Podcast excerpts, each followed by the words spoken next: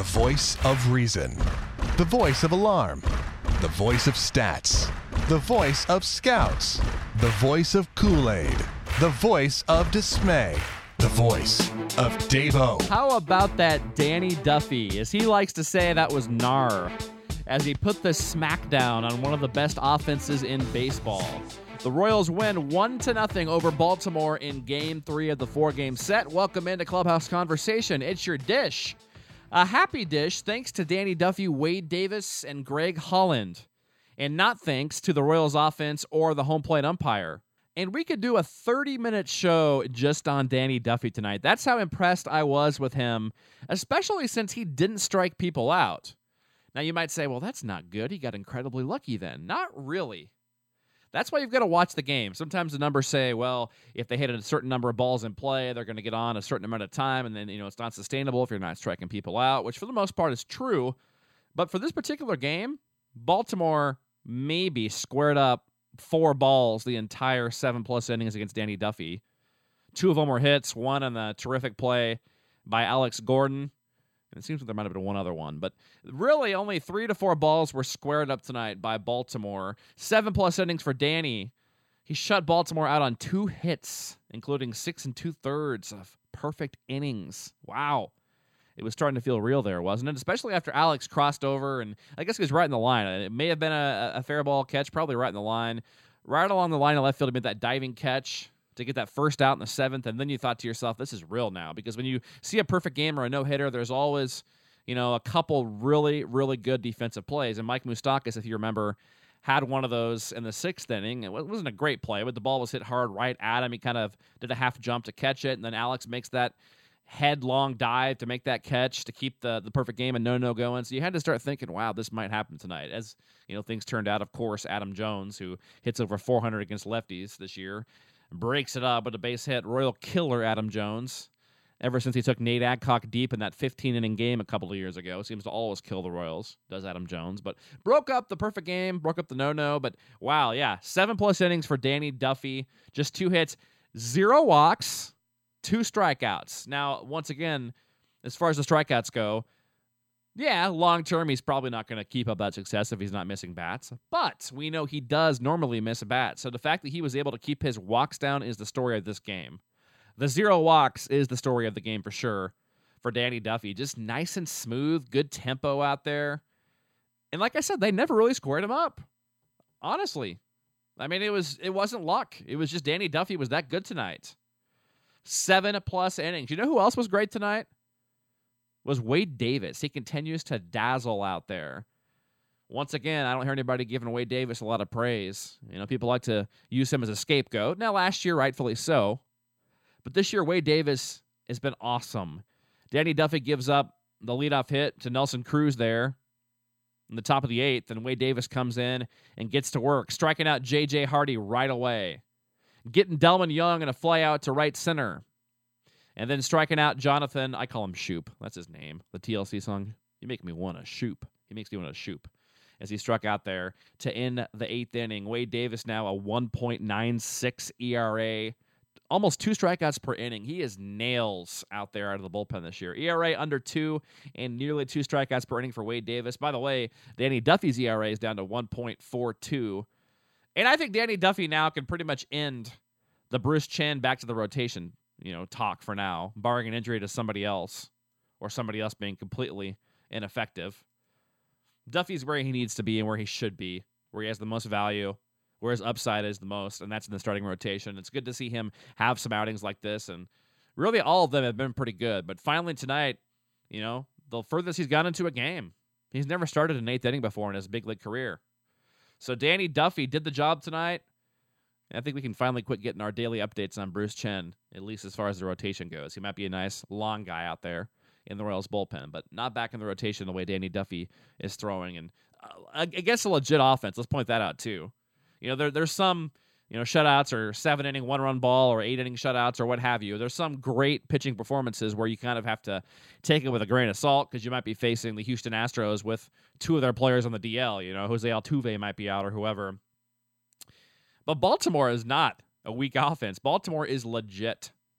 Just a good, good offense. And even without Matt Wieters, I mean, they didn't have Matt Wieters in there, obviously, but that's a good lineup, one to nine. And Danny Duffy did the job tonight. Now let's talk about the ninth. Give Greg Holland a lot of credit as well. He looked to be his normal dominant self, didn't he? When he came out there, he struck out pinch hitter Steve Clevenger on four pitches. Clevenger was started off with off speed and breaking stuff. You know, Holland pitched him backwards, and Clevenger never had a chance. Four pitch strikeout, back to the dugout. But then Nick Markakis drew a five pitch walk because then at that point Holland tried to go back to the fastball, missed on the first three Actually, I guess all five pitches to Markakis were fastballs. Only one was in the strike zone. So a five pitch walk to Markakis. Then Manny Machado punches a single on a fastball into right. That's a couple times this year where Holland hasn't had terrific fastball command early in his outings. Uh, first and third, then with one out. And then Holland strikes out Adam Jones twice.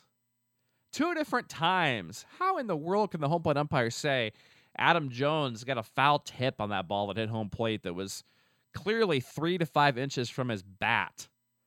I mean, even if he somehow nicked it, which he didn't, you don't call that. How could you go out in a limb like that in that situation? Somebody swings at that bad of a pitch. It's a game situation. The Royals are the home team on top of that. How does he get that call there? Ned Yost gets tossed, and I'm glad he needed to get tossed. Good job by Ned on that, backing his guy. And I, I like seeing Brett Hayes with the emotion out there tonight, both backing his pitcher immediately off the bat and of course, backing his pitcher at the end with a fist pump. He was excited. Love to see Brett Hayes with that enthusiasm tonight. But I have no clue. And then, and then the pitch after that was a borderline pitch that could have struck out Adam Jones. He actually struck Adam Jones out three times in that bat. Greg Holland got five outs tonight. He struck out the first one on the on the swing, on the slider down to the dirt. Maybe it was a split. Who knows what it was? They call it the splitter, I guess. Then the the fastball at the knees that could have easily been called strike three, and then another one where he got him swinging. So he's struck out Adam Jones three times. This is not a cheap save. Then, of course, he walks Chris Davis. Ultimately, strikes out Nelson Cruz to end the game. That was a legit save and a nice job by Greg Holland there in the ninth inning. And the Royals go on to a must needed win. They had to get this win tonight. Again, there's no must wins in April or May, but really there are. Last year was proof of that. And a team like the Royals, who continues to not score runs, you cannot blow pitching performances like this. And you've got to at least stay at 500 or slightly above and wait for that run later in the summer. Wait to add that bat at the deadline if you're going to go after one of those wild cards. I've already basically given up on Detroit. You don't really hear me talking about Detroit anymore because there's not really a point. If we catch them, great. The chances of that are slim to none, barring some major injuries to their team or some meltdowns. So the Royals need to stay around 500, a little bit above, be a few games, five, six games up at the All Star break. That'll put them right there for the second or first wild card. They can make a move at the deadline. You know they'd make a move to bring in a bat of some sort later on in the summer. So just stay there, and the Royals got that win tonight to do that. I said they needed to split this series.